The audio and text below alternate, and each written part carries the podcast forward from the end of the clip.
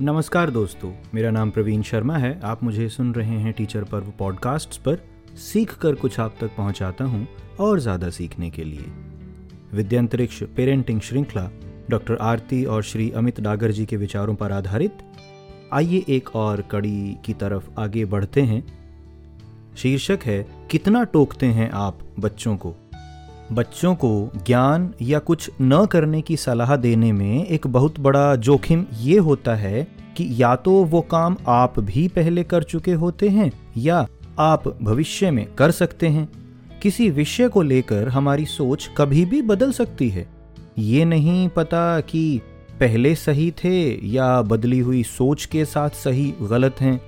ऐसे में बच्चे जब आपको देखते हैं तो उनके मन में ये सवाल आता है कि मम्मी पापा पहले ऐसा कहते थे, करते थे, अब ऐसे कहते हैं, ऐसा करते हैं। पेरेंटिंग में आपकी निरंतरता पर भी संदेह करते हैं बच्चे। और फिर वो ये भी सोचते हैं कि बदलने का ये अधिकार उन्हें क्यों नहीं? छोटा सा उदाहरण, आपको फास्ट फ़ूड खाना पसंद नहीं, आपको डिओड्रेंट का इस्तेमाल पसंद नहीं, या और ऐसी बहुत सारी बातें, चीज़ें होंगी जिन पर आपकी अपनी एक सोच है सही या गलत? अब अधिकतर पेरेंट्स की कोशिश यही रहती है कि जो उन्हें पसंद नहीं वो काम या चीज़ बच्चे ना करें।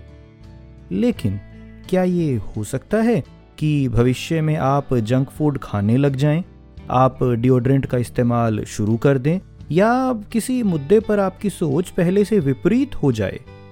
बहुत संभव है। इसीलिए बच्चों के साथ हमें बहुत टोका टोकी तब तक नहीं करनी चाहिए जब तक उनका कोई बहुत बड़ा नुकसान न होने वाला हो। ज़िंदगी उनकी है और हर एक्शन के परिणाम उनको ही भुगतने होंगे। हाँ ये बात आप उन्हें प्यार से समझाते ज़रूर रहें कभी कभी और ऐसा नहीं कि किसी संकट में आप उनका किसी भी प्रकार से साथ छोड़ देंगे। पेरेंट्स होने के नाते हमें तो साथ रहना ही है। विद्यांतरिक्ष पेरेंटिंग सीरीज़ की ये कड़ी 26वीं कड़ी, आप जब सुन रहे हैं तो पिछली जो 25 कड़ियाँ हैं, वो पड़ाव हैं इस यात्रा के, जो एक माइलस्टोन की तरह बन गए हैं, सीखने के लिए, मेरे लिए भी, उम्मीद करता हूँ आपके लिए भी। उन सभी एपिसोड्स को आशा करते हैं कि आप सुन रहे होंगे। आपके कोई विचार, सुझाव हैं, सराहना है हमारा हौसला बढ़ाने की कोई बात कहना चाहते हैं तो विद्यांतरिक्ष स्कूल के फेसबुक पेज पर या teacher Parv at the rate Gmail dot com पर लिख भेज सकते हैं। आज यहीं रुकते हैं और एक नई कड़ी के साथ आपसे जल्द ही मुलाकात होगी। प्रवीण शर्मा को इजाज़त दीजिए। नमस्कार।